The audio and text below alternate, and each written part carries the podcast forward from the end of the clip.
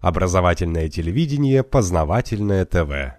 А, Евгений Алексеевич, мы с вами первый раз встречаемся в новом 2015 году, и пока, значит, мы отдыхали на новогодних каникулах, вся страна у нас такие длинные каникулы после поражения в 91 году, нам решили что-то сделать. Наверное, чтобы народ пил побольше, у меня других объяснений нет. Чтобы не заметил э, резкого ухудшения жизни, как бы на фоне праздника. А, ну может быть и так, да. Произошло достаточно много событий. Теракты во Франции раз, да и а, последующие события за ними. То есть во Франции произошло, произошел ряд террористических актов, расстреляли редакцию этого журнала, якобы там юмористического на самом деле, который все грязью поливал. Что меня напрягло сразу. То есть происходит э, в один день расстрел редакции, во второй день происходит там убийство тоже женщины полицейского, в третий день происходит взятие заложников в еврейском магазине – и потом через два дня происходит огромный марш, который собрал в Париже аж полтора миллиона человек, по всей Франции он собрал 4 миллиона человек, еще там в Лондоне, еще где-то даже в Москве ходили. Как говорят. Да, ну, ну, тем, не, ну по фотографиям там очень много. Много, народа. ну не обязательно 4 миллиона, ну неважно. Ну да. да. Но тем не менее, а, марш прошел с хорошей подготовкой. То есть у них там вот эти плакатики распечатаны, я, я Чарли, я не боюсь, там карандаши сделаны, муляжи карандашей сделаны, да, большие. То есть вид, видна хорошая подготовка. Вы хорошо это знаете, потому что Народное освободительное движение тоже выходит на улицы, и вы прекрасно Нам нужна понимаете. подготовка там хотя бы месяц, да. Да, что это за два дня ну, не сделать вообще никак. То есть это сразу наводит на мысли, что это все было совершенно заранее спланировано, задумано и подготовлено. Вот э, это, это мое мнение, вот прав я или не прав, и что вы вообще по этому поводу думаете? Ну, правы. А, а вот теперь посмотрим это вот с точки зрения шахматной доски, как говорит господин Бзижинский. Угу. Есть главный резерв, допустим, у вас в войсках под названием танковая армия. И все знают, где танковая армия, там и будет наступление. Правильно? Вот угу. обычно такой военная логика. Так вот, танковая армия США – это мировая система средств массовой информации, которую они контролируют, и куда это их любимое дитя однополярного колониального э, мира, то есть американской империи, и куда направлена вот эта огромная машина, там и главные удары есть. То они Эббл раскручивали, угу. то они раскручивали там, до этого птичий гриб, то они раскручивали этот Боинг над, э, над Украиной. Но масштаб раскрутки вот этого террористического акта, он, конечно, самый гигантский. Э, я просто даже смотрю не только по иностранным СМИ, а по российским, что очень характерно. В России террористическому акту за границей, в другой стране, котором погибло народу меньше, чем, например, рядом русских погибает за этот же, там, за пару дней на Донбассе, уделяли внимание 90% времени – в течение трех дней абсолютно все ведущие средства массовой информации. Какие ведущие? Первый канал, НТВ, ВГТРК, ну и, понятно, там вот э, следующие по, по уровню, пятый канал и так далее. То есть, вот так, чтобы 90% времени без команды абсолютно первого уровня невозможно. Ну, потому что э, до этого была какая-то редакционная политика, что-то думали, что-то писали. Какие-то события в стране происходят, в городах, в России. Опять же, терактов у нас не, на том же Донбассе там, на порядок больше. То есть и такого события много. Ничего подобного. Посмотрим ближайший российский теракт такого характера. Это э, убийство э, там, около 15 полицейских э, в Грозном. Где плачущие люди у посольства представительства, э, у представительства Чечни, вернее, в Москве? Да, где люди с плакатами «Мы не боимся». Нет. Да. На нашей на территории России убивают, вообще-то говоря, тоже не кого-то, а милиционеров, которые обычно, раз милиционер считается, больше внимания должно уделяться, но чем Понятно, это, это защите, часть да. государственного Конечно, аппарата. Государственного Молчание. Да, об этом СМИ тогда сказали. Это было несколько недель назад. Сказали, ну так вот, в новостях просто информация, там, пару дней, все.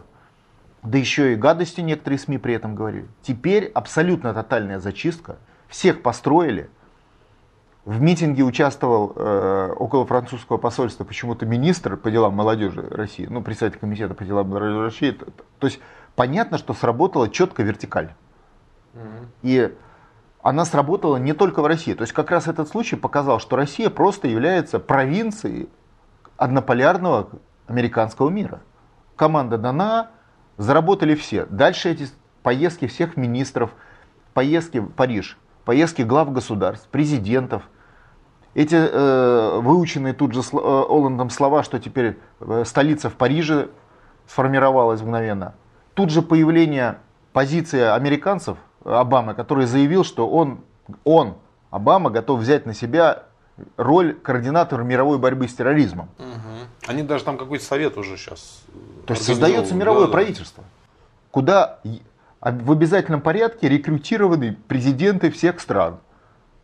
Хотя само событие, ну 15 человек, да. Теперь посмотрим, а что же за событие, его содержание. Итак, кто террорист? Ну, понятно, что терроризм это сверхплохо, понятно, это, это не обсуждается. Но тем не менее, кто террорист? Вот с точки зрения анализа ситуации. Я вот специально посмотрел публикации годовой давности. Соединенные Штаты Америки дают деньги, оружие и поддержку так называемой вооруженной оппозиции Сирии для борьбы с Асадом. Угу. Совершенно официально, масштабно. Угу. Потом эта оппозиция реорганизуется год назад приблизительно в ИГЛ, и в, э, ну вернее, вначале в ИГЛ до этого, потом в исламское государство. Рядом Аль-Каида. Но я, извините, с Аль-Каидой воевал, когда находился в составе действующей армии в Афганистане. Наш враг был Аль-Каида, то есть Соединенные Штаты Америки в лице Бен Ладена и их специальных подразделений маджахедов, которые назывались Аль-Каида. Они им тоже поставляли тогда стингеры, оружие, которое убивало вот моих товарищей, которые вместе со мной там служили в Афганистане. То есть мы это знаем, это американские войска. Это вот как во Франции есть иностранный легион, это специальное подразделение из иностранцев для работы по, по особым операциям, в том числе в Африке, свержение режимов, оранжевых революций. Вот у американцев то же самое, это Аль-Каида, и вот сейчас новое подразделение добавилось, э, Игл, и его часть исламское государство. Это что?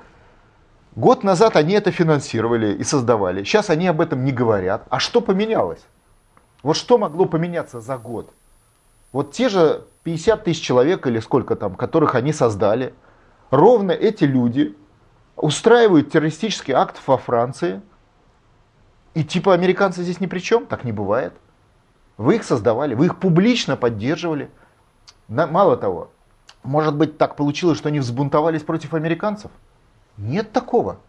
Вот за этот год. Ну, бывает. Ну, воинскую часть создали. Побомбили слегка. Нет, это побомбили, это дисциплину подняли. Это в любой воинской части работает трибунал, который своих, которые плохо там что-то служат, их, значит, э, своих сажают на гауптвахту, а, а если что, и расстреливают в военных условиях. То есть это само по себе побомбили ничего не меняет. Побомбили тех, которые неправильно себя вели, то есть которые плохо выполняли приказы, которые не туда наступали, куда приказано. Ну, подавляли Махновщину э, там в. Должны наступать на Асада. А кто-то из них там пошел в сторону Турции. А в сторону Турции нельзя. Вот, вот поэтому побомбили. Строго побомбили, а не вообще где попало. Сегодня единственное, кто может уничтожить это, это, этот игл, это Асад и его армия. Это же очевидно. Но почему-то американцы запрещают поддерживать Асада, который может их уничтожить. Они поддерживают, опять же, ну, там, курдов, которые не могут их уничтожить в принципе, потому что они слишком локальные и слабые, это понятно, это само по себе не государственное образование курды. Для того, чтобы те просто сдерживали как бы э, границу в сторону Турции. Все. Вот этот вот э, Кабани, вот в районе этих городов. То есть они по-прежнему открыто говорят, что для нас Асад главный враг, а союзник Игл.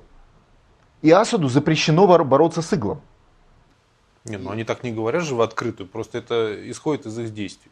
Нет, они говорят, что мы Асада не поддерживаем, то есть они в открытую объявляют его врагом в противостоянии с Игл. У него другого-то противостояния нету. Следовательно, они поддерживают Игл. То, что они не орут на всех углах, что они его поддерживают, как орали год назад, ну, что от этого поменялось? Ну, стали, конечно, помягче, поаккуратнее в разговоре, но не в действиях. То есть, если они э, действительно считали бы, что это тыгал враг, хоть в малейшей степени, они бы что сделали? Дали бы Асаду танки, Абрамс, дали бы Асаду поддержку авиационную, и он бы со своей 100-тысячной армией бы раскатал бы этот тыгал за две недели. Ну, понятно же. Так не делают. Значит, это их войска, Игл. Они их лелеют, холят, поддерживают, организовывают. Понятно, что в их составе очень много европейцев. Ну, понятно, что перекрыть европейский путь поставки э, наемников и оружия, ну, не проблема. Ну да. Не делают. То есть по команде Вашингтона это тоже не делать. То есть это в чистом виде иностранный легион Соединенных Штатов Америки. Итак, теперь этот иностранный легион проводит террористическую операцию во Франции. Против кого? Тоже вопрос. Что это за такая редакция? А наша французская редакция? Очень интересное высказывание вот этого э, убитого э, главного редактора. Он говорит, ну, естественно, когда он интервью давал, я, говорит, рыцарь без страха и упрека. У меня семьи нет, э, счета в банке нет, мне нечего терять, и я пойду до конца. Это вот он так говорит, главный редактор. То есть он боец. А, а чей он боец? То есть он фанатичный боец. А чей? Он что, боец за Францию? Нет. Понятно, что он последовательно в течение 10 лет, разжигая ненависть внутри Франции, готовит во Франции Майдан. Это его функция. И в этой функции его прикрытие свобода слова, так называемая. Не французская свобода слова, а американская. То есть это вот та самая вертикаль власти США под названием свобода слова, где они опираются на фанатиков, в том числе, которых они создали за 10 лет в средствах массовой информации всего мира. Ну там есть система, вот как у нас, Первый канал, НТВ, а есть такие фанатичные группы, не буду их называть, но вы их и в России знаете. Они специально создаются. И вот он относится к этой гвардии, вот этот. То есть американцы в лице ЦРУ, а Игл подчиняется ЦРУ, как и до этого, э, и как и э, Аль-Каида, они создавались ЦРУ, это подразделение ЦРУ, осуществил теракт против подразделения Госдепартамента США, потому что средства массовой информации подчиняются Госдепартаменту, и наши, кстати, тоже. То есть у них вертикаль власти на Госдепартамент. Почему я так говорю? Потому что вы можете открыть бюджет Соединенных Штатов Америки, там на терроризм деньги идут на ЦРУ, а на средства массовой информации в России деньги идут Госдеп... по линии Госдепартамента. Там прямо так и написано? Так прямо и написано. Средства массовой информации в России, да, порядка десятка статей расхода. Мало того, мы уже это как-то говорили, защищает эти статьи государственный секретарь в Конгрессе, и он открыто говорит, что мне эти деньги нужны на информационную войну в России. Публично, никто не скрывает ничего. То есть это деньги на войну новоинформационную. По сути, этот теракт это межведомственная американская стычка. Дружественный огонь, как иногда военный термин. Одно подразделение американцев выступило против другого подразделения американцев. А то есть Госдепартамент против ЦРУ. И ЦРУ нанесло удар в виде террористического акта. А Госдепартамент в виде массированной э, системы средств массовой информации по всему миру и организации вызова просто по звонку президентов порядка там, 20 стран, которых они вызвали на ковер в Париж. Потому что они их халуи, вот они их и вызвали. Это же понятно что. То есть это с одной стороны. Но с другой стороны понятно, что, что это не случайная борьба. Американцы выстраивают вертикаль власти среди своих вассалов. Они чувствуют, что они же не дураки, они понимают, что вот началась решающая фаза борьбы за колониальный мир и уничтожение тех, кто бузит и выступает против, например, Путина и России. И в этой решающей фазе дисциплина в своих рядах чрезвычайно важный фактор. Они понимают, что Европа, Франция прежде всего, Германия, они, конечно, идут в фарватере, выполняют приказы, но они явно не готовы перешагнуть черту. Они не готовы умирать за американские интересы. А в случае чего это может потребоваться? Может потребоваться войска вводить на, на, на Украину. И что, вот Франция готова к вводу войск? Она готова к санкциям, но не готова к вводу войск, это очевидно. Да и то они там сейчас разговоры-то идут, что надо смягчить против России. И смягчить. это есть. То есть нету единства вассала перед сеньором по уничтожению взбунтовавшейся провинции. Нету. Следовательно, надо повышать уровень дисциплины. А для того, чтобы повышать уровень дисциплины, надо усиливать вертикаль власти колони... э, вассальную на территории, в том числе и Франции, и в целом всего мира. А как в целом всего мира? И, и он, тоже, он тоже не устраивает Соединенные Штаты Америки. Против кого будет направлено мировое правительство под названием «Создаем правительство по борьбе с терроризмом»? Против террористов. Против России и Путина. Какой террористов? Это мировое правительство направлено против террористы Штаты. Кого замочили? Штатовское подразделение. И Штаты организуют борьбу с терроризмом. То есть это и заказная кампания. Пример гитлеровское нападение на радиостанцию немецкую на территории Польши как повод к Первой мировой войне. Помните? Ну да, его постоянно приводят, хотя сейчас уже сомнения по этому поводу, что это действительно немцы были. А кто это был? Ну, возможно, те же самые поляки. А Польша многократно обстреливала Германию, самолеты немецкие обстреливала гражданские. Но это тогда Англия. То есть это английская линия. Ну, Но, может быть. Но тем не менее, это со стороны Польши все происходило. Ну, э, в нюрнбергских материалах это проходит как немецкая акция. Под, под, поджог Рейстага. Ну, слушайте, немцы победили, на них все что угодно можно потом повесить и записать. Ну, я понимаю, но поджог Рейстага было такое? Ну, мы знаем, что он сгорел. Это самопровокация. Да. Непонятная история с баснями-близнецами. Самопровокации делаются часто, в том числе атакуют как бы свои своих, тем более французов уже не жалко, это же не, не американцы. Да. Поэтому это такие условные свои. И результат этой провокации – укрепление американской вертикали власти. И вот отсюда понятно становится события с точки зрения их временного фактора. То есть действительно готовность была месяц назад, за, как бы задолго. В том числе задолго было подготовлено, и сейчас об этом есть информация, и под митинги там часть как бы, плакатов, лозунгов, инфраструктуры, системы. Мобилизация всеобщей мировых информационных ресурсов, что показало, кто их начальник. Там, допустим, российский Первый канал не готов сейчас выступать против Путина. Ну, боится, например. Все-таки он в силе, прокуратура там, мало ли что. Но он четко показал, что он подчиняется США. И это означает, что в критической ситуации он развернется на 180 градусов и будет мочить Путина, Первый канал России, и НТВ, и все вот эти информационные ресурсы. И Россия сегодня. Все будет развернуто, мгновенно развернуто. Почему? Потому что начальник там. То есть начальник приказал, они исполнили. Это видно. То есть не бывает такой массовой информационной политики без команды. Начальник приказал, они исполнили. Очень многие чиновники интегрированы в систему. Приказал начальник из Вашингтона, они исполнили, обеспечивая вот этот процесс. То есть понятно, показано было, вот сработал механизм власти, вертикали власти однополярной мира, американской, на территории России в том числе.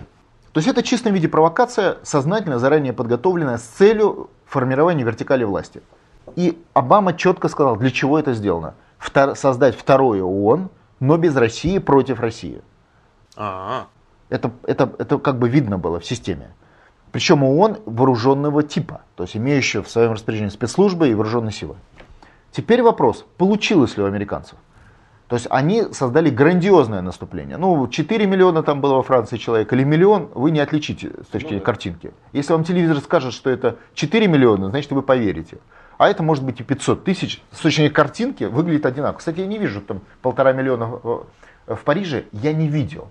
Слышал от многих журналистов и, и кого-то еще, но картинки полутора миллиона не было. Заметили? Это только если с вертолета снимать сверху можно. А почему прикинуть. нет? А так, если улицу снять, она запружена народом, ну там 100-200 тысяч и все. Максимум, а, конечно. Да, Даже а если, вы, не... если вы до угла смотрите, да, две, правильно, 100-200 тысяч максимум улица покажет. Вертолет. А что, трудно было? Нет. Все средства массовой информации, 90% времени говорят об этом. Все президенты. Что не снять с вертолета? Или хотя бы со спутника. Такой масштаб людей можно и со спутника. Нету. То есть этого не было. То есть мы нам, я не говорю, что 500 тысяч мало. Я говорю, что была проведена политпропагандистская работа, пропаганда, в которой сказали 4 миллиона. Ну, 4 миллиона. Никто не, не спорил. А, а то, что там было срежиссировано, тоже все было видно. Вы Лаврова хоть раз видели, хоть в одном репортаже, хотя бы даже российского канала. А он там был. Да я не смотрю российские телевидения. А я посмотрел а, по работе, я смотрю российские новости, чтобы понять методы работы спецпропаганды. Его там ни разу не показали не показали его во Франции, вот э, в среде участников, там вот эти встали президенты за руки вот так, и вот так демонстрировали вот это новое мировое правительство. А Лаврова там не было. Но он там был где-то. Ну он туда поехал, значит где-то был. Он же не в гостинице сидел. Не показали. И не всех там показали, а многих кого показали. Порошенко там постоянно показывали. Это главное вот и террористов. То есть мировое антитеррористическое правительство, возглавляет которого Обама, организатор террора в мире и куда входят главные террористы типа Порошенко. Да, уже интересная история. А теперь получилось ли у американцев? Да, картинка якобы от 4 миллионов. Да, митинги по всему миру. Ну, в России митинг 200 человек. Хотя уровень, все-таки министры не часто у нас ходят на митинги. Вот я ни разу не видел еще министра на митинге в России. Ну да. А вот тут вышел. То есть уровень высокий, но не получилось. То есть СМИ работала, а улицы нет. То есть уличные компоненты они вытащить не смогли. Но, видно, Навальных побоялись использовать, слишком это ну, да. было бы демонстративно. А других ресурсов у них оказалось недостаточно. То есть вот как бы затухающая такая вещь. То есть там мощный напор, а здесь как бы на периферию идет э, затухание. Но при этом достигли они цели. Был там президент Китая? Нет. Индии? Нет. Бразилии? Нет. Так и что? А это все страны БРИКС и там и около Нет, того. Нет ООН. Нету легитимности процесса. Почему? Потому что если бы там приехал президент Китая и, допустим, Бразилии, вот с этого момента Обама бы сказал, все, я возглавляю мировое правительство. Да еще с военными полномочиями. Для борьбе якобы с терроризмом. А террорист у нас Путин. Вот что сказал бы Обама. А этого не произошло. Приехали та же старая тусня, которая и так ихняя, которая за ручки держала Меркель там. Так она и так ихняя тусня. Там польский премьер-министр. Ну, ну и что? Не получилось. То есть было грандиозное наступление, которое закончилось с точки зрения целей, оно сильное было, оно каких-то целей достигло. Но с точки зрения основных целей оно закончилось неудачей. А они приглашали всех этих бразильцев, индийского, ну, Конечно, китайского? Приглашали. приглашали Их не показывали, не показали бы, но их приглашали. Почему поехал э, Лавров наш, думаете? Вы думаете, просто так сидел, курил, подумал, а что мне не съездить во Францию? Такое интересное, значит, мероприятие.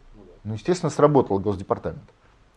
Посольство подошло, позвонило, надо сказало, давайте. Ну, то есть без России легитимность невозможно достигнуть, а уж без Китая тем более. Так как не было. То есть был запущен процесс, который не удался с точки зрения цели. Он частично удался. Но в результате получилась та же тусовка, в которой участвует 10% человечества. Для мирового правительства не, не канает. Ну почему? Сейчас у нас мировое правительство США, там 5% человечества. Нормально. Ну, все, все работает. Нет, оно де-факто. Нет, они хотят легальности. Они хотят заместить разрушающийся однополярный мир, а реально мы, мы же должны понимать, в каком ситуации мы находимся. Либо Россия, либо однополярный мир. То есть либо Россию удастся замочить, свергнуть Путина, Ходорковский, распад страны и ликвидацию русского народа, мы это обсуждали. И тогда однополярный мир остается, укрепляется колониальный. И колониальная империя США продлевает свое существование на какой-то срок. Потом кто там... Но уже в другом формате, более жестком. Естественно, а, а это э, удел любой колониальной империи. Либо она ужесточается в военную диктатуру, такой вот гитлеровского типа. То есть тотальное подавление, уничтожение, четкая градация людей на рабов и господ. Технологии не получается. Либо э, она не выдерживает. Да? То есть когда она вот в балансах находится, как сейчас, типа мягкие такие э, действия, оно вроде держит. Но эти балансы не позволяют выбиваться. Вот тот же Китай. Если бы удержали в ежовых люковицах еще 20 лет назад, он бы не был сейчас державой номер два по экономическому потенциалу. Он бы там, как и раньше, производил бы там что-то, всех обеспечивал, но на бумаге это выглядело как вот такой нолик. Хотя он бы работал за всех. А сейчас вот не получается это. Им нужно либо ужесточать этот однополярный мир, а для этого надо подавить сегодня Россию и других бунтующих. Не только же, Китай же тоже бунтует, только мягче, по-восточному либо ликвидироваться. То есть перед лицом не выдержав, не выдержав конкурентной борьбы и не удержав колониальный мир. Как это не удержала Англия в свое время, Франция, Германия, Италия, Испания, Дания и многие другие колониальные державы. Они не удержали свои миры. Не удержали, потому что те бунтовали. Но это обычная историческая вещь. То есть мы почему и говорим про НОТ? НОТ это историческое явление. Вот сейчас идет мировое национальное освободительное движение – в лице Китая, России, Путин, объективная. Не Путин бы, так кто-то другой бы это делал. Не, не Россия, так другая бы страна вышла как бы вперед. Но Россия все-таки с ее такой менталитетом свободы изначальной, она оказалась, как всегда, впереди и самыми большими жертвами, скорее всего, будет расплачиваться. Но тем не менее, вот как это все устроено. И в целом я считаю, что, конечно, у американцев это недостижение цели, то есть провал глобального наступления. Они что-нибудь сейчас еще придумают через пару месяцев. Но вот в этом наступлении они провалились. Именно поэтому, если вы обратите внимание, забыли. 90% времени, неделю, все орали, провели вот этот вот якобы 4-миллионный митинг, и все, отрезало. Закончилось, тема не пошла.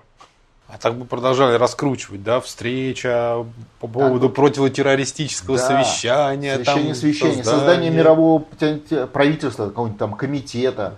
А, подписание мировых документов, установление этого комитета, предоставление комитету права введения войска значит, на, на любые территории, введение войск НАТО на территории Украины как главного объекта терроризма. Ну, все бы было вот так было. А, вот помните, помните, в России был теракт Беслан?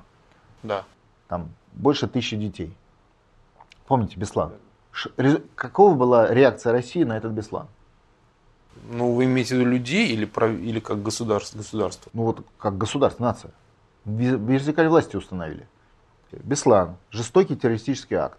Путин во главе страны, убили детей, назначение губернаторов вместо выборов, которые были до этого.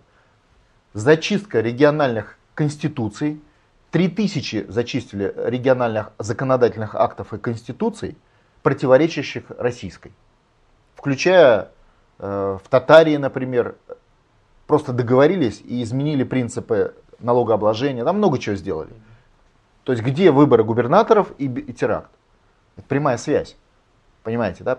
Абсолютно прямая геополитическая связь. И просто политическая, если мы говорим об одной стране. Геополитическая много стран, это в одной стране. Или э, такой более свежий пример, это башни-близнецы. Теракт и войска в Афганистане. Какая связь? Понятно, да, как это работает? Это не, как раз связь есть. Вот как у нас Беслан, э, выборы губернатора, назначение губернаторов, так Брашни Блинцы, войска в Афганистане. Это прямые взаимосвязи. Это повод для реализации принципа конкуренции наций по усилению своей доминанты. Вот так, если сказать научным языком. А кто тогда устроил Беслан, возникает вопрос. Американцы. Ну, Зачем? тогда открыто воевали с нами. А потому что их задача была ликвидация России. Они просто рассчитывали, что после Беслана будут другие теракты, и, и ли, сегодняшняя задача ликвидации России будет решена тогда. Они для этого же афганскую войну устроили. Если вы, вы посмотрите выступление Путина того времени, в том числе в Госдуме, он даже здесь говорил, из трех солдат, которых мы или агентов там ловили, на, на наши спецслужбы, двое американцы. То есть в Чечне воевали американцы. Вот такие же аль-каидовцы или игловцы, как сейчас, или исламское государство. Понимаете, это была армия вторжения. Вот как сейчас в Сирию, она вторглась в Сирию и держит весь этот регион и Европу за горло с помощью теракта. Вот так же они до этого вторгались в Россию. Это американские, а до этого маджахеды в Афганистане, те же самые, называлась Аль-Каида. Это колониальные карательные части США. Все, вот это их статус. Вот они по всему миру и ведут свою функцию карательные операции против бунтующих провинций, решение проблем регионального контроля и так далее.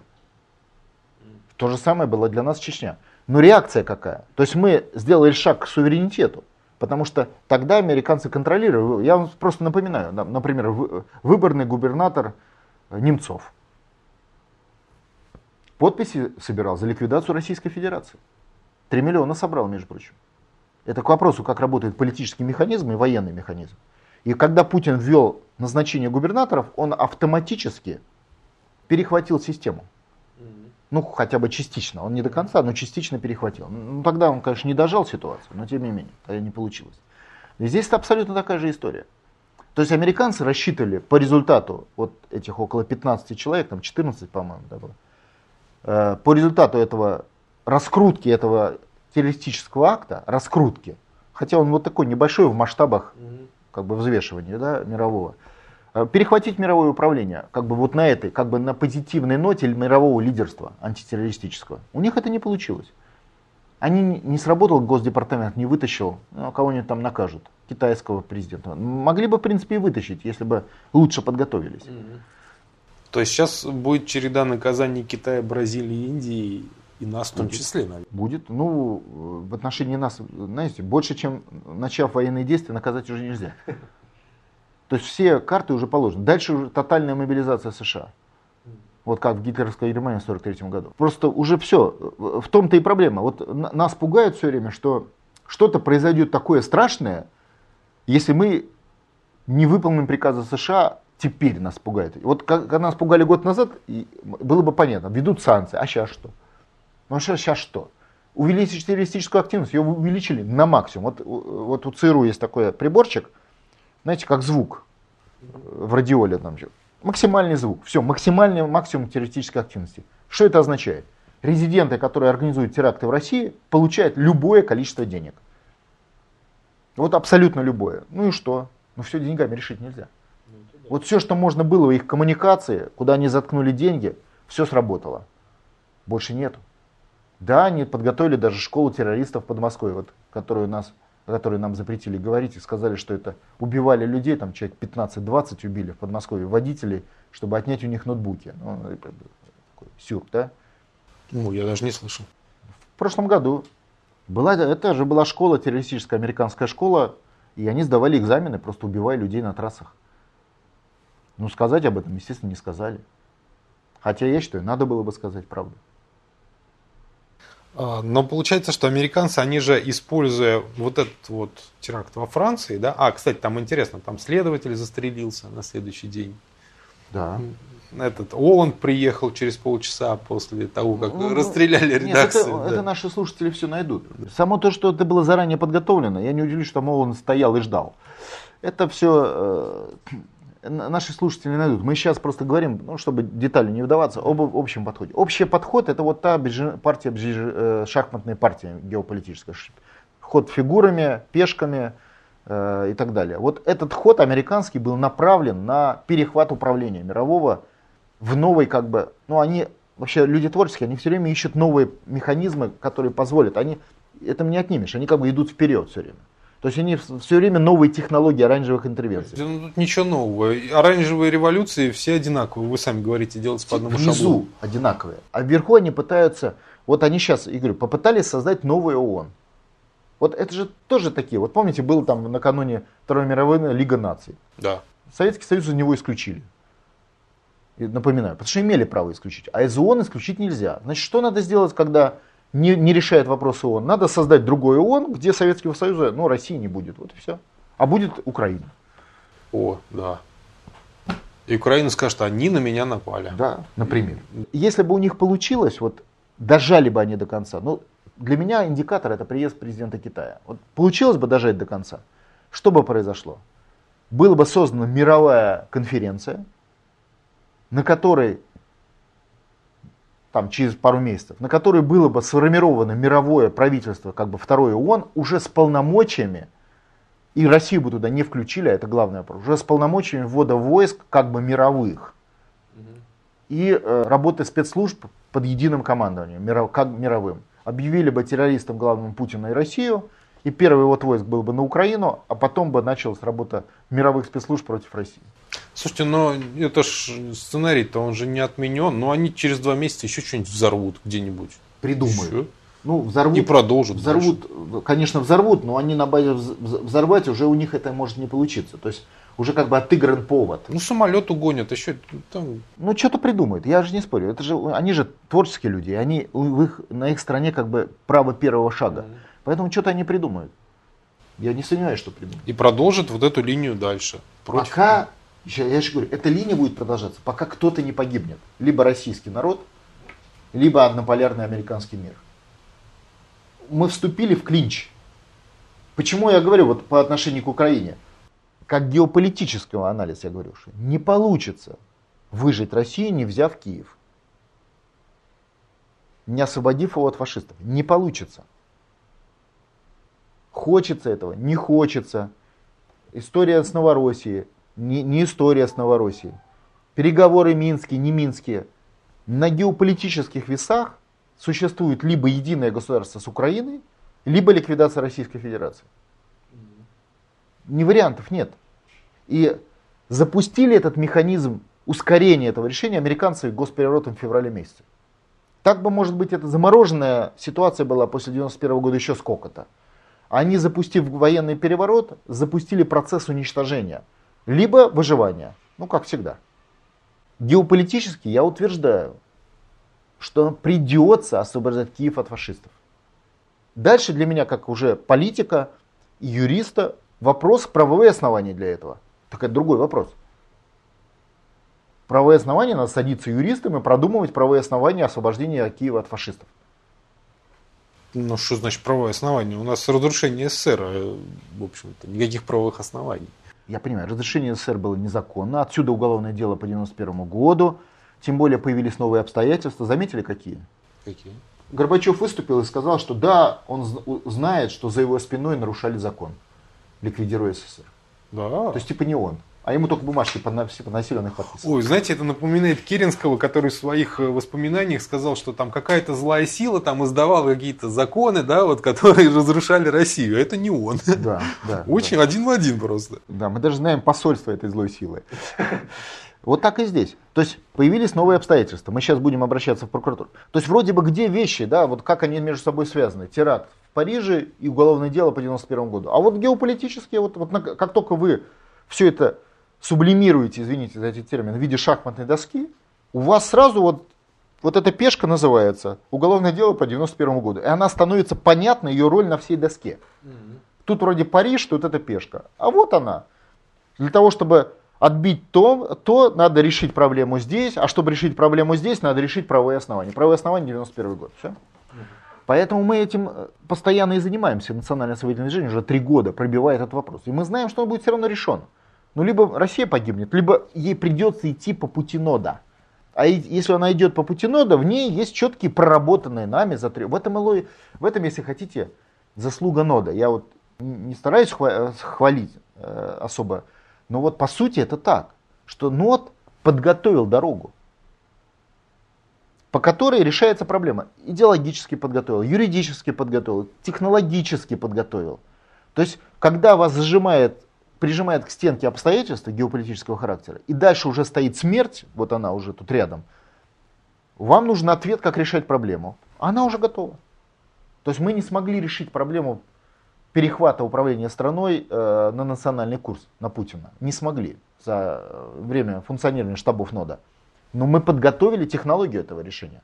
И теперь, кто бы не пытался решить эту проблему, не обязательно в силу разума, а иногда в силу самосохранения, то есть желание пожить еще какое-то время, они вынуждены брать это все из нашей копилки. Если вы сейчас посмотрите, все, что происходит в области государственной российской власти в сторону суверенитета, все берут из копилки нода. Вообще все. Но про это не говорят. Нет, не говорят, потому что пропаганда работает против, это понятно. Она же никто ее не отменял. Но, но я говорю о фактах. То есть все, все события, даже в мелочах, все берутся отсюда. Ну, условно говоря, Просто как пример. Вот сейчас смотрю, люблю пример сегодняшнего дня. Да, вот смотрю новости.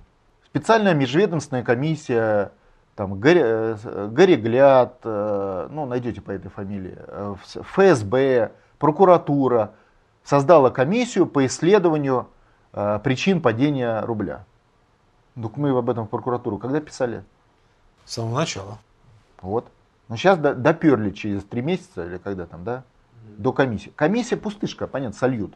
Но следующая итерация этой комиссии уже уголовные дела. А следующая итерация комиссии, по мере ужесточения ситуации, в том числе на улице, уже посадки работников Центрального банка и всех остальных организаторов, то есть пятой колонны. А политически это называется исторически. Пятая колонна и работа на врага. То есть это не дураки, которые принимали решение о падении рубля, а это сознательные враги. Но чтобы прошла в головах цепочка от события к оценке его правдивой, должна пройти процессы политической борьбы, созревания нации, правоохранительной системы, государства и всего остального. Или апофеоз э, колониального, колониальной вертикали и психологии, это, вот я просто смотрю, вот я как раз телевизор смотрю. Вчера и сегодня проходит форум Гайдаровские чтения. Само по себе слова, да?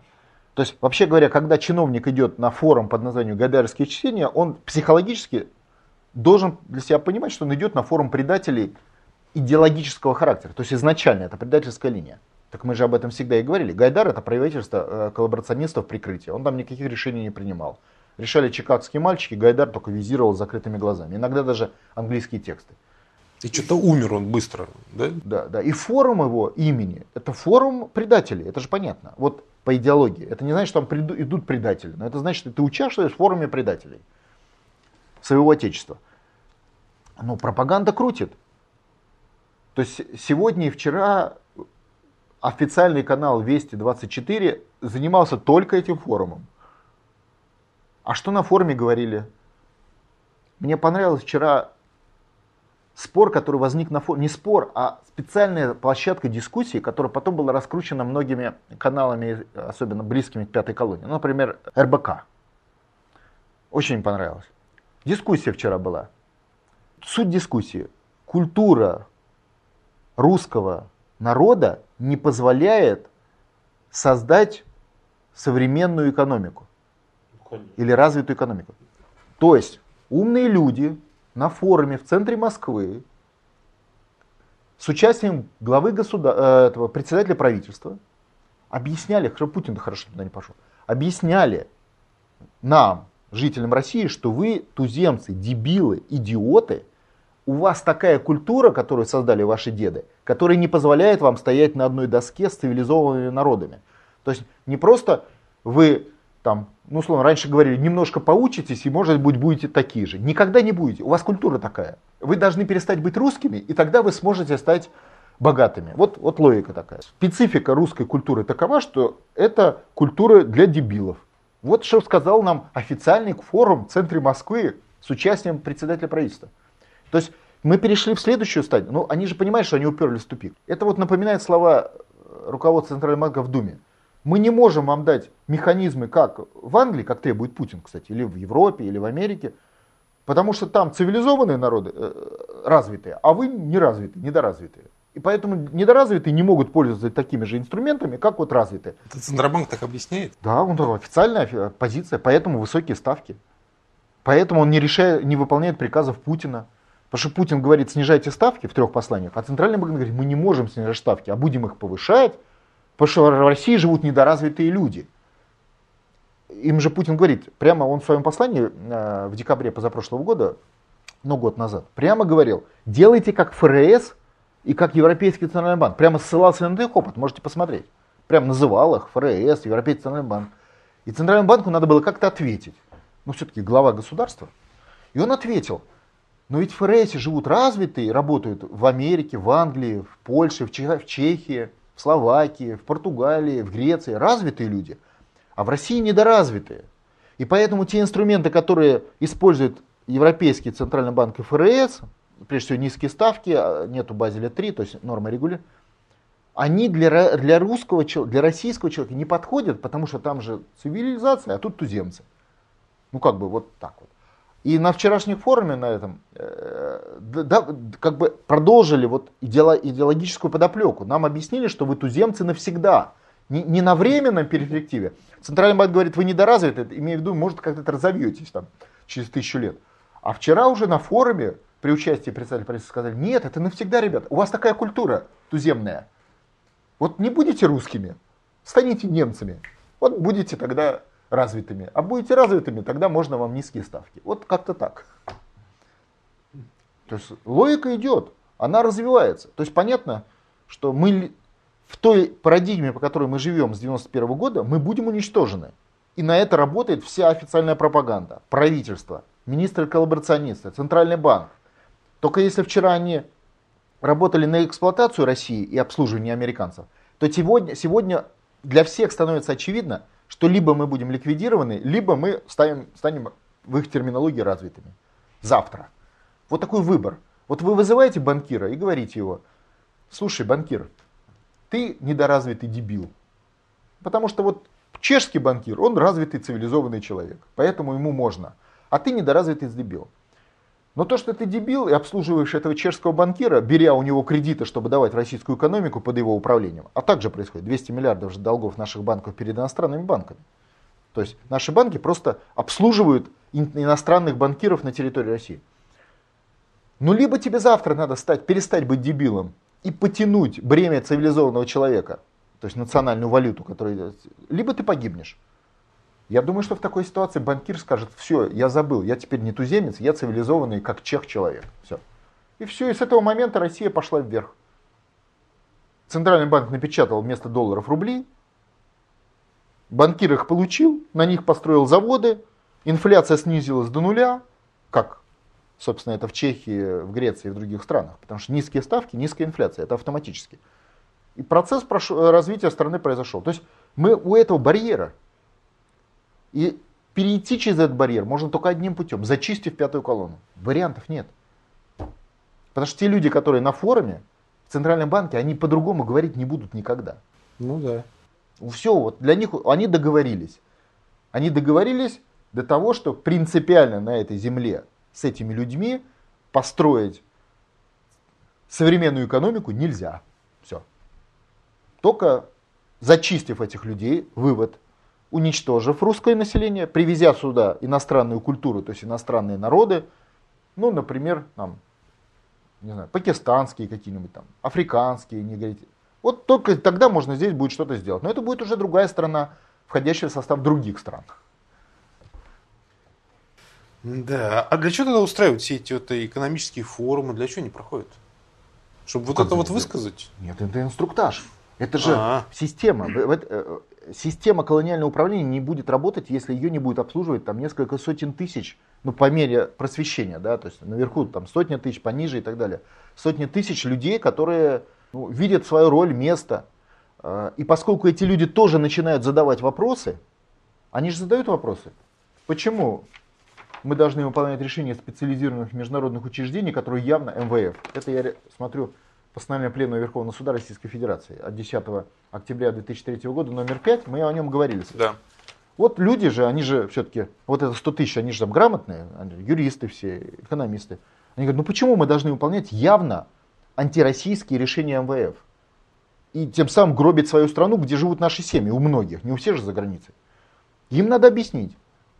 Вот как-то разъяснить им. И вот они ищут ответа. Потому что накапливается потенциал национально-освободительного движения, борьбы в стране. И надо как-то легализовать. И этот ответ у них такой, потому что вы живете в стране дебилов. И они это объясняют, доказывают. И типа вот вы, уважаемый выпускник там, М- МГУ, потерпите.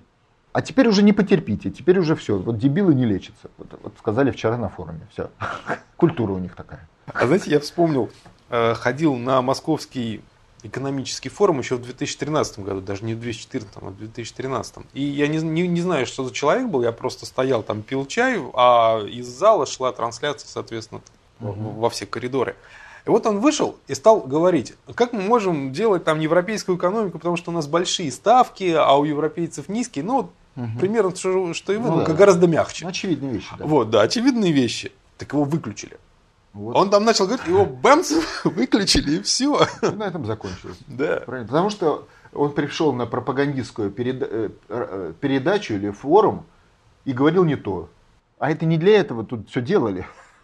Это же специальная пропаганда, она создана для, для дела, а не для того, чтобы там высказывали кто-то свои, не дай бог, мнения. Я же не, не только смотрю наши новости по работе, я и смотрю решения МВФ, того самого специализированного международного учреждения. Все-таки я в экономике занимаюсь. И смотрю решение МВФ. И вот сентябрьское решение МВФ. Знаете, что там было написано? Поднять пенсионный возраст в России. Центральному банку России поднять ставки. Заняться таргетированием инфляции. Ужесточить бюджетное правило. Смотрим вчерашний форум. Откуда же эти люди берут свои мысли такие красивые? Вот откуда там берут мысли вчерашние выступающие? Министр экономики. Надо поднять пенсионный возраст. Вот сидел на печке. Блин, давайте пенсионный возраст поднимем. У него сейчас безработных 10 миллионов будет из-за падения производства в стране. Он хочет, чтобы пенсионеры перешли в категорию безработных. Возраст поднять, значит, он должен работать. А работы нет. Значит, значит безработный. Желательно, чтобы при этом бунтующие на улице. Потому что еды-то нету. Пенсию не платят, да? Конечно. Но самое главное, еще раз, это не он придумал так вот. Не, Улюкаев не придумал таких умных вещей. Он просто тупо прочитал методичку от сентября МВФ. Дальше. Министр по финансам. Давайте ужесточим бюджетное правило. Из этой методички. Тоже вчера об этом сказал. Плюс, вчера он об этом сказал, давайте введем еще секвестр бюджета на 10%. Это зачем? что такое? Это значит сокращение социальных статей расходов. То Они все озверели просто. Их задача ликви- уничтожить Россию в ближайший год. То есть чувствуется, что тянуть как раньше, там несколько лет они уже не могут. Им дана команда ФАС. Центральный банк. Повышать ставки, таргетировать инфляцию. Это все из методичек МВФ. Позиция Путина по пенсионному возрасту отрицательно. Многократно говорил. По бюджетным ставкам, по процентным ставкам снижать. По бюджетному правилу отрицательно по, бюджет, по ставкам снижать в трех посланиях на Госсовете. То есть мы выходим на главный вопрос нода. Знаете, все упирается только в одно слово, в суверенитет. Слово суверенитет, кто принимает решение. Кто принимает решение? МВФ говорит, принимает решение, министры, как, как эти, попугаи немедленно все это повторяют. Путин пытается проводить другую политику. Абсолютное игнорирование его позиции. То есть вопрос для нас в юридической плоскости приходит вопрос власти. Чья власть в России сегодня перед лицом уничтожения страны уже? Не, не перед лицом эксплуатации страны, как еще год назад, а перед лицом ее уничтожения. Потому что вся это вчерашние предложения, которые звучали, они все направлены на уничтожение страны. Пенсионный возраст, это на улицу люди выгоняют, ставки закрывают производство, таргетирование закрывают производство, бюджетные правила сокращают бюджетные расходы и, соответственно, люди получают меньше зарплаты. Врачи, учителя, это значит тоже на улицу. То есть задача всех выгнать на улицу. Угу. Вот позиция всего вчерашнего совещания, в котором участвовал представитель правительства. Она просто видна в исполнении решения МВФ. Позиция Путина, которая прямо противоположная, значит, надо дать ему полномочия. Значит, для нас нода и штабов нода задача сегодняшнего дня для цели выживания, но стратегическая задача референдум Конституции, то есть наделить его полномочиями через главу государства. Ну, то есть Россию наделить полномочиями. Просто внутри России, главе, например, глава государства, который сегодня находится в Соединенных Штатах Америки в соответствии с э, Конституцией Российской Федерации. И заставить все этих министров, и депутатов, кстати, Госдумы тоже, и Центральный банк исполнять решения национальных органов. В данном случае, я считаю, лучше всего главы государства. Придется выйти на улицу. И не бутафория, как во Франции 4 миллиона, а по-настоящему. Придется в поддержку Путина. А нам в ответ говорят, когда мы предлагаем выйти на улицу в поддержку Путина, а это же вот Майдан. Да. А потом я посмотрел, а кто же об этом говорил? Очень интересно. Ровно те, которые эти посты, да, вот эти mm-hmm. блогеры, которые на другой странице призывают выйти на улицу как раз против Путина. Ну, прям видно. Причем уже сейчас призывают выйти без всякого разрешения, незаконно, на Манежную площадь и так далее. Готовить Майдан, поджигать покрышки и все прочее. Все, процесс пошел. А вот то, что э, приговор Навальному перенесли соглашение с 15 января на там, 30 или 30 да, декабря, это вот э, была попытка вот этот Майдан сместить, да, ну фактически они его загасили, ничего не вышло. Там вышел народ, побузил, и все это дело раз, рассосалось. Мы немножко тут переоценим роль самого Навального в головах людей. Ну это да. Вот, э, Но это повод просто. Да, но на самом деле вышли бы и с поводом, и без. И будут выходить. И вот мы сегодня говорим с вами 15-го, на сегодня у них запланировано. Ну, я понимаю, ролик выйдет позже. Угу. На сегодня у них запланировано. Причем в интернете сегодняшний Навальный как бы даже дистанцировался. А мы знаем, что э, мы же аналитики. Помните, два года назад американцы в своем конгрессе принимали решение, вот когда как раз и разговор шел о информационной войне в России, о создании специального твиттера секретного ЦРУ. Это в публичной сфере есть. Mm-hmm. Года два-три назад было подробное обсуждение, американцы выделили деньги на создание специального твиттера. Именно этот твиттер, он устраивал революции на его базе. А то американцы несколько лет назад создали, Пентагон создавал специальные сети интернет-связи, засекреченные, сетевого характера. Сетевого характера это даже если туда проникнет какой-то агент от другой системы, угу. чтобы он не мог разобраться. Условно говоря, там не идет вот как вот у нас общение. Кто-то написал чего-то и все видят, как Дедзебао. А там идет общение по сетям. То есть ты можешь говорить только 20 людям, эти 20 людей своим 20 людям. Если туда появляется агент, значит он э, там определенная процедура контроля и блокирования. И вот эти сети после устоявшиеся, они контролируют в России около миллиона человек. И вот в этих сетях идет завтра, на сегодняшний день жест, полный призыв людей выходить. Хотя Навальный делает вид, что это нет. Для чего? Чтобы он как бы был в стороне от, от тех беспорядков, которые планируются. То есть мы находимся в ситуации, когда у американцев нету времени. Они должны свергнуть Путина в этом году. Они должны ликвидировать Россию в этом году. И они вынуждены идти из-за недостатка времени на ужесточение уличных действий, которые в принципе бесполезны. Я просто вижу баланс сил не в их сторону. А почему вы думаете, что уличные действия бесполезны? С одной стороны, вы сами призываете народ выйти на улицу. Потому, другой... Объясняю, потому что политика Центрального банка и правительства по изгнанию людей на улицы по социальным соображениям, она еще не сработала. У нас цены поднялись на 15, 10, 30%. Но еще люди не поняли. Не озверели. Да, не озверели. Они озвереют где-то к весне. Поэтому Навальный говорил о феврале. Угу. Они же это все контролируют, проводят опросы. Это же все не случайно. И они смогут раскачать массы тогда. А сейчас пока еще масса к этому не готова. А зачем надо сейчас на улицу выходить, если сейчас масса не готова? Ну, по двум причинам. Во-первых, они про- проверяют вертикаль власти, систему. А, комиссаров. потихоньку расшатывают. Да, комиссаров да? должны быть места дислокации, то есть штабы, куда надо ориентироваться вот уже недовольным массам. Как бы подготовлена вот эта партия, которая должна свергнуть э, национальную власть в России. Она как бы должна быть заранее подготовлена. И это же я только вот про вчера сказал, пенсионные ставки, это же только часть вопроса. А посмотрите выступление э, и позицию миграционной службы.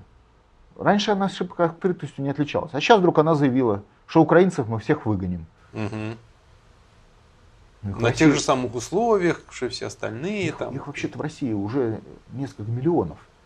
Ты тут едешь по, по, по Москве, народ разговаривает с Донецком по телефону. Нет, тут выгнали, выгнать, если бы, э, ну, ужесточаешь политику, ужесточай. Но когда ты специальным образом пугаешь под датой, под 15 число, понятно, что это все система интегрирована в чистом виде, это пятая колонна. Или таможня. Вот мы с вами говорим о у нас сейчас наши таможенные конвои национальное освоительное движение не могут пробиться через границу, потому что там издали инструкцию о том, что поставлять гуманитарную помощь на Украину нельзя. Такая инструкция сейчас в таможне есть, в российской. Запрещено. Ну как-то же она проходит. Ну, огромная граница, все не удержишь. Но с точки зрения таможни запрещено поставлять. Можно только через МЧС. Через МТЧС можно, а МЧС говорит, хорошо, ну только поставляйте вот тем, кому мы скажем. А, а там на, на Донбассе есть люди, кому надо, можно поставлять, а кому нельзя. Это же сделано не случайно. То есть нужно получить визу МЧС, а МЧС скажет, поставляй только вот этим, Захарченко, например, или Плотницкому. А старушкам и детям, которые умирают в деревнях, нельзя, а вот только им можно. Чтобы они часть продали, а часть э, пустили на поддержку своих отрядов, которые будут убивать, как сейчас Бэтмена убили, убивать э, российских добровольцев. Вот такая простая история. Ну да, мне рассказывали уже, как там воруют вот эту гуманитарку просто. Но это же все организовано. И понятно, что это организовано это из Вашингтона и Москвы. То есть официальная бумага. Вот сейчас Марк там э, э, Суфы стоит на границе и пытается пробиться с этой гуманитарной помощью, а ему говорят, а нам пришла бумага из Москвы, в которой запрещено на Украину поставлять гуманитарную помощь. Ну вот сейчас будут это вызывать кого-то там, перекладывать, как говорится, в индивидуально там, в карманы, там, на, на рюкзаки и, и устраивать такой караван. Но это же понятно, что все это сделано специально. Это все вот эти элементы пятой колонны. То есть оттуда людей гонят, здесь их выгоняют, создают у них систему недовольства. Э, мигранты, там очень серьезная система недовольства, потому что вообще деваться некуда. Они, в принципе, они э, у последней черты. То есть их просто искусственно на улицу гонят, еще и денег дадут за это. Вот вам и Майдан. Все сознательная организация. И я как раз сейчас призываю граждан России выйти на борьбу с иностранными интервентами, как их деды и прадеды, которые сейчас конкретно носят форму вторжения на, России, на улицы российских городов. И успешно отбиваем мы пока. Вот в Уфе отбили, когда они просто побоялись выйти на улицу. Там отделение нода в Уфе отбило, в, Сара... в Самаре отбило, в Саратове, в Москве. Когда нод в Москве, он в прошлой, на прошлой манежке, просто занял позицию, там зверь, звери были на этой манежке, они просто избили там на, на наших активистов, пытались там еще что-то, но все равно э, отбили. То есть ни в коем случае нельзя допустить того, чтобы они зацепились на улицах. Если они зацепятся на улицах, Дальше пойдет их сценарий четкий. Поджженные покрышки, э, коктейли Молотова, э, предательство генералов, государственный переворот, установление Ходорковского, ликвидация страны и террор в Москве, и миллион убитых. Это понятно все. Ну слушайте, они же не могут зацепиться на улицах, потому что ОМОН расчистит все. Это вам кажется. В том случае, если ОМОН получит команду расчистить да. все. А если э, ОМОН получит команду Нет. расчистить все в другом месте, ага. как это было в Киеве, то все, там тоже ОМОН был готов. Что там, Беркута было ну, мало? Да. Достаточно. И что? Они получили команду, развернулись и ушли. Ну да. И на этом все и закончилось. После чего их кого-то порезали, кого-то на коленях заставили, кого-то просто убили. этих же ОМОНовцев. Но это не важно, потому они же люди подневольные. Им сказал генерал, они ушли. Генерал предатель, значит и все. Американцы же работают с, с э, пятой колонной. Пятая колонна это власть. Уличная часть это маленькая часть. Пятая колонна это власть. То есть они работают с властью, делая предателей во власти. Ну да, так вот интересно складывается, вы объясняете, да, пенсионный возраст, эти разговоры, вроде отдельные такие кубики, да, которые на первый взгляд кажутся не связанными между собой, а оказывается, что это все вот стройная система, она работает. работает. Вот это и есть оранжевая интервенция. И непосредственно решение здесь, конкретно посмотрите сентябрьское решение МВФ в отношении России, где это прям перечислено по пунктам. А министры после этого уже просто это рассказывают нам. А вот смотрите, интересная штука. А, случайно заметил совпадение, то есть после вот этих вот каникул новогодних опять стали проводиться торги на московской валютной бирже, где определяется курс рубля к курсу доллара. И в этот день они были закрыты. Там на два часа сказали, это технический там что-то такое, вот технический сбой. Доллар подорожал сразу на 6 рублей моментально, торги закрыли. И в этот день Центробанк выбросил на поддержание курса рубля аж миллиард триста двадцать три миллиона долларов. Вот это, это как вот увязывается? Поясните. Совершенно четкая позиция МВФ по изгнанию рубля из страны. А зачем тогда э, Центробанк выбрасывает такие деньги на поддержание курса рубля? Потому что шоковое э, падение курса рубля, они испугались Путина, помните, когда он там перешел к ручному управлению. Поэтому они это же самое делают, только как бы постепенно. То есть они вытащат рубль к 100. Только они не хотят это делать шоково, а хотят это делать постепенно. Но это с точки зрения рубля. А почему не хотят делать сразу? Путин как-то нажмет. Ну, Потому какие у него механизмы? Он до сих Путина, пор не нажал. Ну, вот давайте ситуация. Сделали сразу. Да. Доллар 12 200, э, 100 рублей. Да, 100 рублей. 12 к вечеру на улицах Москвы 200 тысяч человек, которые все-таки и дураков у нас не так.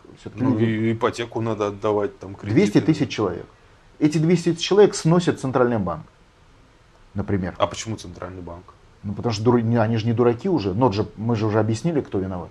Сносит центральный банк. Может, они же не готовы сейчас сносить Путина. Обратите внимание. Они готовы Путина будут сносить через там, полгода, условно говоря. А сейчас они не готовы. Сносят, они что же рассчитывают ситуацию? Сносят центральный банк. Путин назначает, назначает государственный банк. То есть проводит реформу. Все, он перехватил управление и власть. А, как что... тогда с Бесланом, да? Конечно. Они что, дураки, что ли? Нет, они не дураки. Они боятся пережать. Они же, это вот как на охоте или там на рыбалке. Пережать тоже нельзя.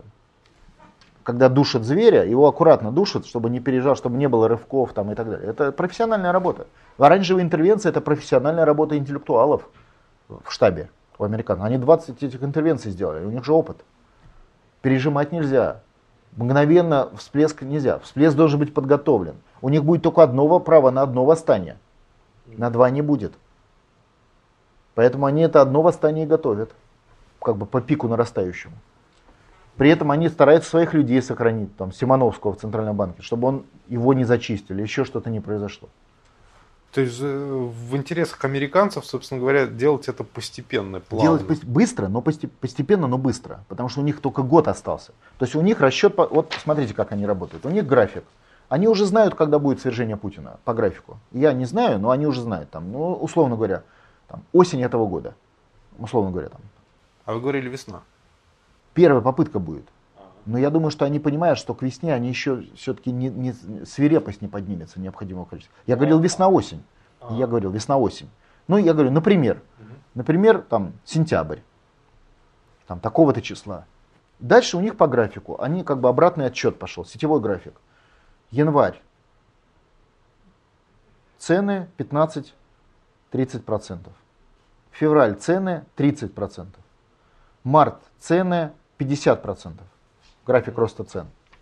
Безработица, параллельный график. Вы имеете в виду рост цен? Да, рост 15% рост цен на, на основные товары народного потребления.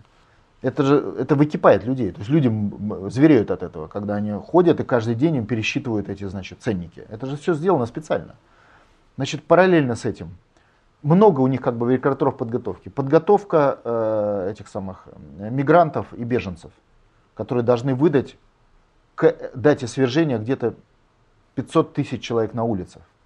озверевших тоже, естественно. Потому что не озверевший человек в чужой стране на улицу не пойдет. Его надо ну, накачать. Это требует времени. То есть он должен столкнуться с долговременными трудностями неперевариваемого, непереносимого характера. У него у соседа должен ребенок умереть э, от неоказания медицинской помощи, там, еще что-то должно произойти. Дальше, параллельно. Безработица. Январь, февраль. К марту месяцу должны появиться первые безработные. Э, дальше. На улице. На улице. Но, но не в Москве, в городах. Москва второй это. Москва должны безработные появиться к сентябрю. То есть у них как, как бы расчет. У них э, кольцо, э, так называемая технология кольцо удава. Кстати, Навальный об этом говорил. То есть они пойдут вначале в провинцию, вот с точки зрения уличной компоненты, и потом на каком-то этапе дадут денег, и из провинции приедет вся в Москву. Это вот должно произойти ну, да, по этому графику в сентябре, например.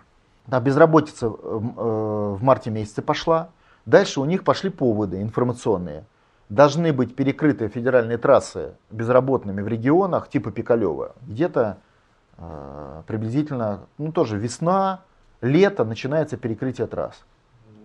К августу это уже идет как системная, то есть повсеместный хаос. Должна картинка хаоса. Может его и не будет перекрытия. Но телевизор должен дать картинку повсеместного хаоса.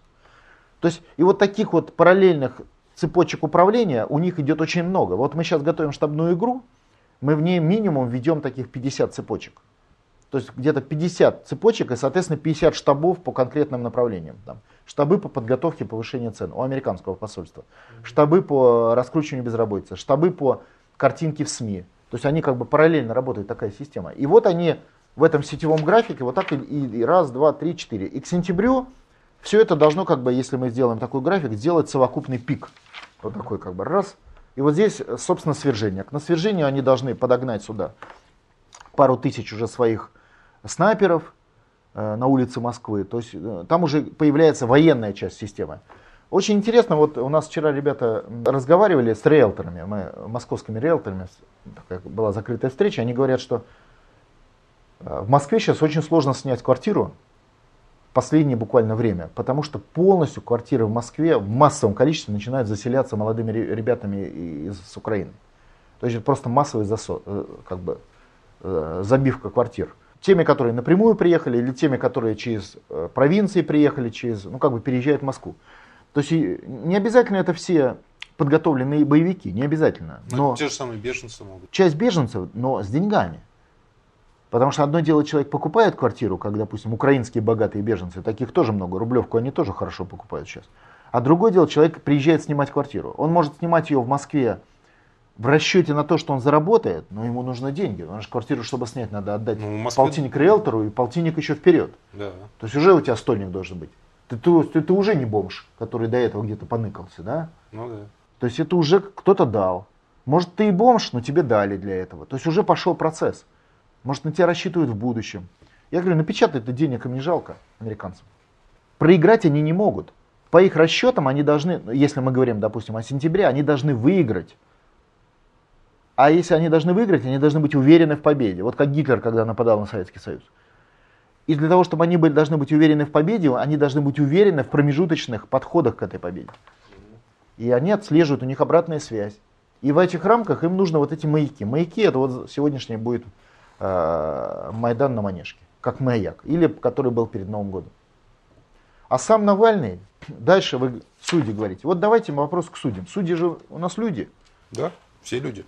Понятно, что не случайно приезжал. Вот мы ссылаемся на постановление Пленума Верховного Суда, где говорится обеспечивать правосудием исполнение решений иностранных специальных учреждений всеми, в том числе депутатами. То сажать в тюрьму, если не выполняешь приказы МВФ. Вот о чем эта бумага. А очень характерно, 2003 год, когда это пленум был. 2003 год, Пол Вульфовец в Москве с грантами по реформе судебной системы. Это генерал, что ли? Бывший да? замминистра обороны США, который создал российскую судебную систему, который э, ввел об, об, обиход, что во всех судах должно быть какое-то количество судей, подготовленных в США. Во всех судах, включая районные, какое-то количество судей, подготовленных в США сейчас. А, ну мы помним, что Навального тогда освобождал... Гранты, да, да. грантополучатели США, судья, например. Это костяк будущий. А теперь просто человеческие факторы давления. Вот посмотрите Украина.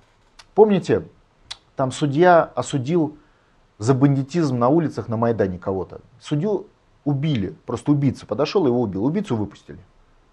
Я помню, что там мэрия Киева обратилась в суд за за то, что баррикады там да. вот эти все сделали.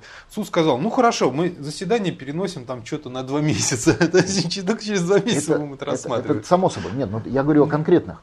То есть судьи, которые судили майданщиков, их просто расстреливали как Каддафи под камерой. И убийцам ничего не было.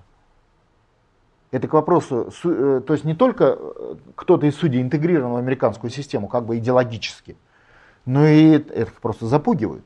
Иди посади Навального. Ты, ты, ты, если что-то не так пойдет, ты знаешь, что тебя и твою семью расстреляют. Вот о чем говорят судье. По примеру Украины, на примере Украины.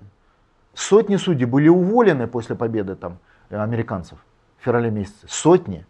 И после этого они тоже исчезли. Кого-то удавили. То есть это идет подготовка террором, в том числе и в среде судей и чиновников. А вы думаете, как это все происходит? Случайный событие, сидит судья и думает, как бы тут вот Навального так посадить или не так посадить. У него выбор другой. Он понимает, что его при каком-то развитии событий никто не спасет. Его просто убьют на глазах его детей. И детей тоже убьют. Он это знает, он видит это на образе Украины. Поэтому это не так просто, знаете, посадить Навального. Это настоящая борьба. Пока люди не поймут, что это борьба на смерть, ничего не получится. Нету пока людей, которые понимают вообще, что это угроза их личной жизни. Ну да, вот про, проставить цепочку такую умственную и понять, что в конце твоя смерть, это немного. Причем ближайшая, уже в конце этого года по плану, а не когда-то. Ну вот хорошо, что вы это объясняете. До ну, самых догадливых дошло. Историческое правило, да. И в целом, я, я вам так скажу, вот мы сегодня вот сейчас обсуждали этот форум, экономический кризис. Как-то я уже говорил, никаких проблем у нас нету с кризисом. Вот завтра же, условно говоря, вызывают банкиров, предпринимателей и говорят, Отечество в опасности, вы готовы перестать быть дебилами, как вас считает наше правительство и Центральный банк, с сегодняшнего дня для цели спасения вашей личной жизни и Отечества. Я вас уверяю, это тысячи банкиров предпринимателей скажут, мы, мы готовы, все, мы теперь не дураки, все, все, договорились. Будем работать так же, как какие-нибудь там португальцы. По крайней мере, не глупее.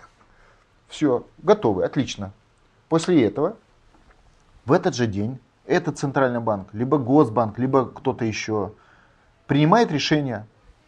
Решения очень простые. Первое, нулевые процентные ставки. Как в Европе. Ничего нового. На переходный период валютный контроль, валютный экспортный контроль доллара – в том числе обязательно. Не, нельзя будет э, покупать, продавать доллар кому хочешь.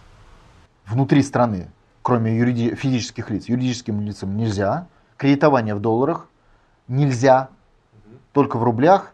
И если ты продал за рубеж что-то, у нас огромный положительный платежный баланс. В течение какого-то времени, это, кстати, было в правительстве Примакова, обязан продать всю вырученную валюту на бирже в России. Это так называемая обязательная продажа валютной выручки. Но это только на переходный период. И неплохо было бы в соответствии с э, гражданским кодексом заморозить выплаты стран-агрессорам. Это 700 миллиардов долларов, что является 40 триллионов рублей, которые нам самим нужны. Э, это неплохо по двум соображениям. Не только потому, что мы выручаем 40 триллионов э, рублей как основу национальной экономики, а это, я напоминаю, у нас рубль наличный в банках 15 триллионов. То есть это больше в два раза, чем рубль в стране. Потому что у нас не рублевая страна, у нас долларовая страна. Вот эти решения совокупно дают 40 триллионов рублей инвестиций в страну, тех, технику, станки, оборудование англосаксы продадут. Помните, когда Советская Россия была в блокаде, паровозы Швеция продавала, Америка поставляла, не было даже дипломатических отношений. Америка поставляла сюда этих самых э, инженеров и технику и все остальное. Англосаксы продадут вам маму родную. Это нация кор, э, корыстная. Поэтому проблем с поставками современной техники, то есть технологий, нет никаких. Поэтому 40 триллионов рублей у вас инвестиций, 40 триллионов инвестиций пойдут ровно на, на, на второй день. 40 триллионов инвестиций это создание десятков миллионов рабочих мест в области инвестиций, то есть строительство, инвестиции, э, новые производства. Это экономический рост 20 30% годовых, это, соответственно, рост зарплат, вам же надо 10 миллионов привлечь, только высокими зарплатами. Значит, соответственно, рост зарплат и полный разворот страны на, не только на суверенитет, но и на благополучие. Объем потенциала экономического роста в этом случае у нас составляет 15 раз. Мы уже раньше эти цифры обсчитывали. Ну, да. То есть это решение можно принять за один день. Вместо этого Центральный банк принимает решение запретить кредитование в рублях, российский Центральный банк формально, и разрешить кредитование дополнительное в долларах. Он чей Центральный банк? Это он такое решение принял? Конечно. Он ввел новые инструменты кредитования в долларах. То есть банкам нельзя брать рубли российским, а доллары можно для целей кредитования. Хм. То есть Забавно, это... с учетом того, что он дорожает, да? Это чей центральный банк? Рубли, которые он может напечатать сколько надо, ну разумно, но сколько надо, запрещены, а доллары, пожалуйста. То есть он э, отменял бы тогда рубль уж совсем, что не можешь с рублем работать. Ну так он отменяет. Он отменяет постепенно и поэтому. В этом и причина роста курса рубля. В том, что он выгоняет всех в доллары, понимаете? Вот это решение можно принять за один день. Вот этого решения американцы больше всего боятся, потому что это решение пойдет автоматически. Китай к нему присоединяется, он уже пошел на низкие ставки. Выгоняют пустые бумажки, доллары это пустая бумажка. Как только ее говорят, мы тебя не берем в силу законов страны, все, он становится никому не нужен. А строить заводы на рубли явно лучше, чем на доллары. Потому что ты лучше знаешь, что... Ну, короче, если вы нашим, нашим инвесторам дадите рубли по тем же ставкам, как они берут, раньше брали доллары, они с удовольствием будут строить заводы на рубли. Вообще без вопросов. Но для этого им надо их напечатать, дать. Я категорически против того, чтобы напечатать деньги и дать их в бюджет. Ни в коем случае. Деньги должны быть как кредиты для экономики, для инвестиций. Вот эти рубли напечатанные. В этом случае инфляция ноль. Вот у нас порядка 40 стран в мире имеют низкие процентные ставки. У всех этих 40 стран нулевая инфляция или близкая к тому исключений нет. То есть, чтобы для всех было понятно. Потому что в ответ нам говорят, будет инфляция. Если у тебя нулевая ставка, у тебя нулевая инфляция. Так а нам наоборот говорят, что Центробанк там повышает курс доллара, понижает курс рубля из-за того, что инфляция. Врут.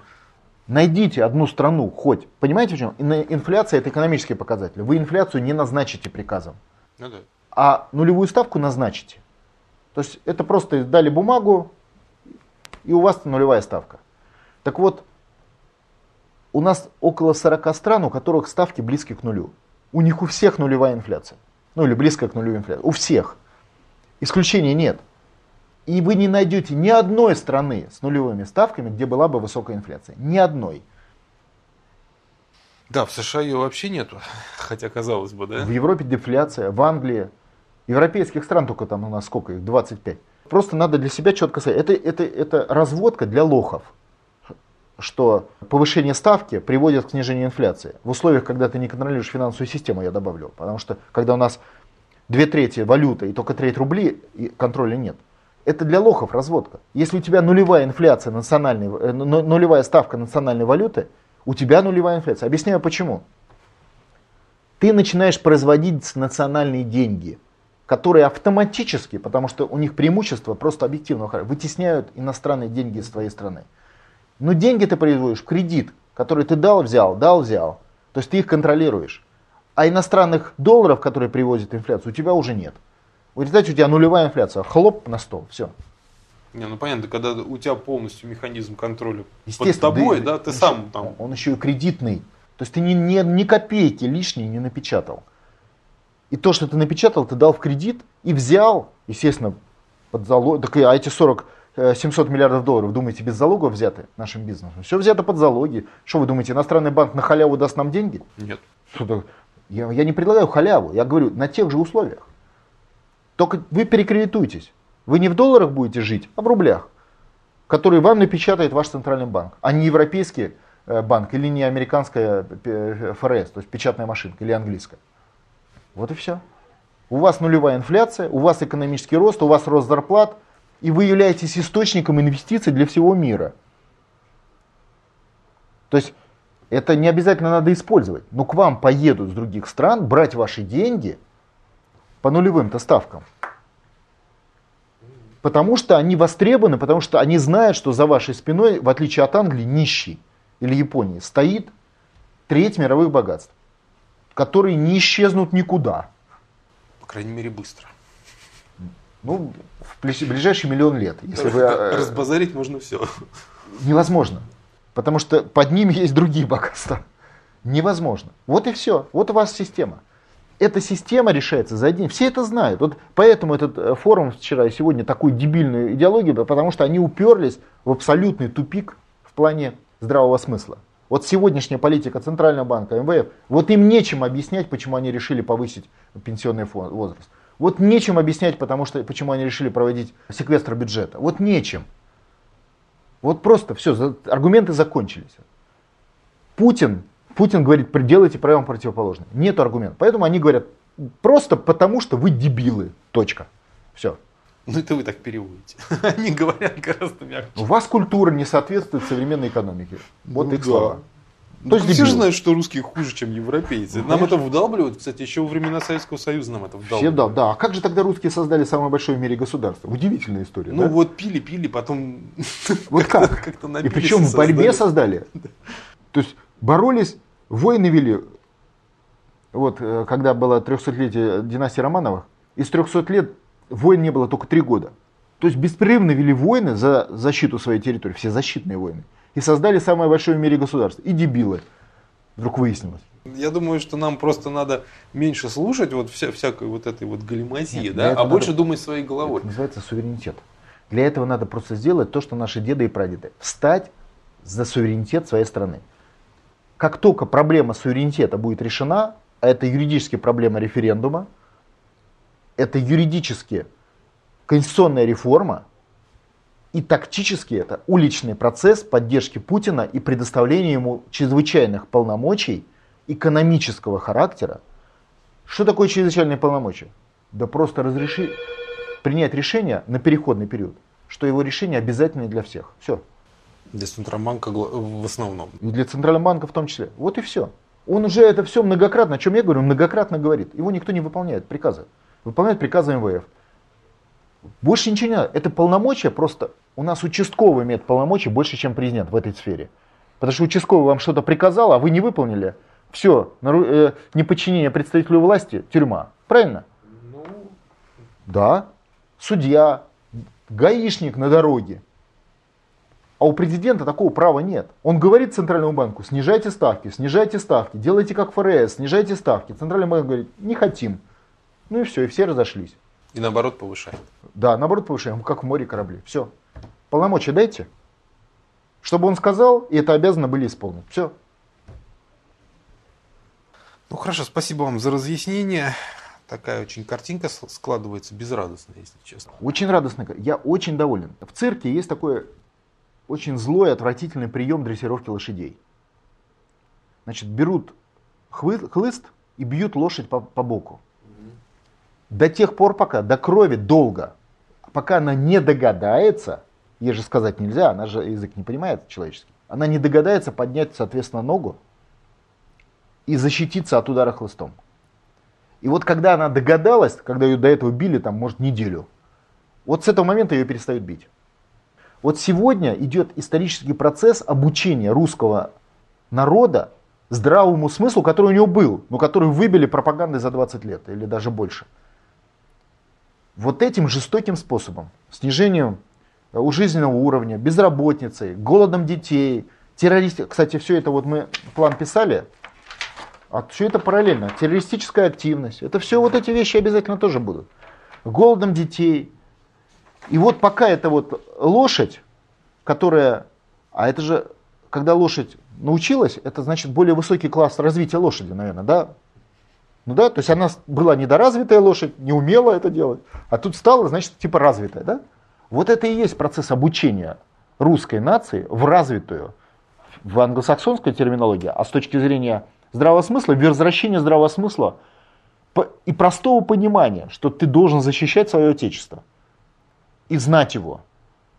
И оно должно иметь суверенитет. Очевидная вещь, за которую клали жизни все наши деды и прадеды на всю полтора тысячи лет нашей истории государства российского. Очевидная абсолютная вещь, которая сейчас в головах нет ее.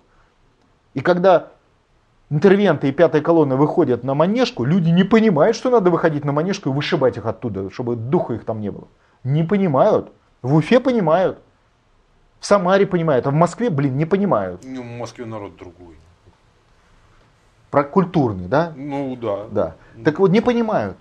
Значит, тогда вот вам, ребята, снижение жизненного уровня на 20%. Еще не поняли, что лапку-то надо поднять? Еще на 20%. Еще не поняли? Вот вам террористический акт. Не поняли? Вот вам массовая безработица в вашем городке. Все еще не поняли? Вот вам массовый террор, который тогда на каком-то этапе где-то на периферии мы запустим. О, наконец вы поняли, что надо поднять ногу. Все, у вас возвратилось ваше русское самосознание. Молодцы. Вот вам пряник в виде десятикратного, стократного повышения вашего жизненного уровня, суверенитета и самой великой в мире страны. Вот так. Познавательная точка ТВ. Много интересного.